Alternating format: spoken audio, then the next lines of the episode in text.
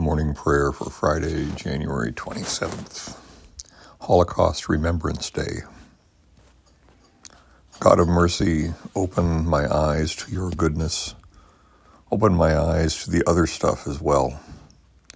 Keep me aware of the injustice that is all around me, the signs of oppression, the victims of hate.